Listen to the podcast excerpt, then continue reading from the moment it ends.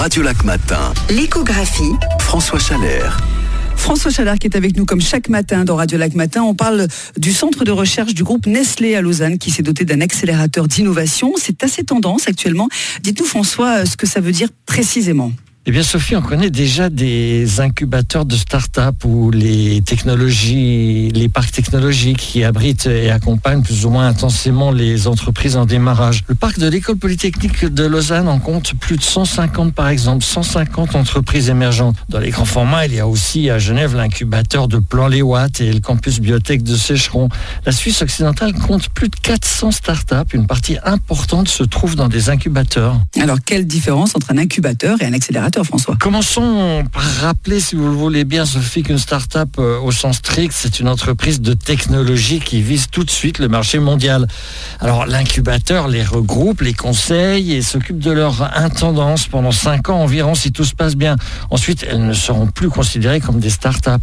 L'accélérateur d'innovation, lui, accueille des équipes pour des durées beaucoup plus courtes, quelques semaines à quelques mois seulement, dans des phases particulièrement cruciales comme l'industrialisation ou la commercialisation des produits.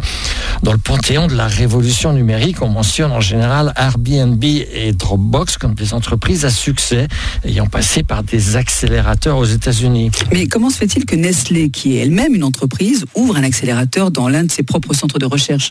Oui, un centre de recherche déjà ancien dans les Hauts de Lausanne. Il emploie 800 personnes environ dans plus de 300 laboratoires. Alors, laboratoires, alors des startups tout à fait extérieures au groupe pourront maintenant y venir s'y acclimater brièvement, de préférence si elles ont quelque chose à voir avec l'alimentaire, bien entendu. Or, les startups à succès ne sont pas seulement celles qui grandissent ensuite de manière autonome. Une bonne partie d'entre elles sont assez vite acquises et intégrées dans d'autres entreprises. Oui, de grandes entreprises en général, hein, François.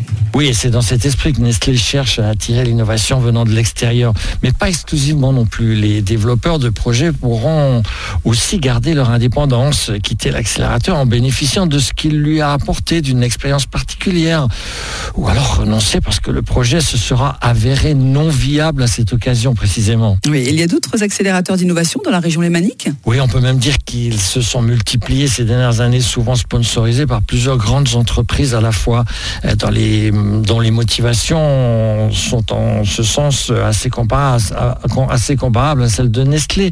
Et ces accélérateurs sont plus ou moins spécialisés, FinTech Fusion à Genève par exemple, dans les technologies financières, mais aussi la santé ou l'immobilier ou Rising Star dans la cybersécurité, sans parler de Mass Challenge, une grande référence américaine de l'accélération d'innovation dont la seule implantation en Europe est à Lausanne-Renan. Merci beaucoup François. À lundi. La rubrique économie avec Ceruti Toiture, votre partenaire toiture à votre service depuis plus de 100 ans. Ceruti-toiture.ch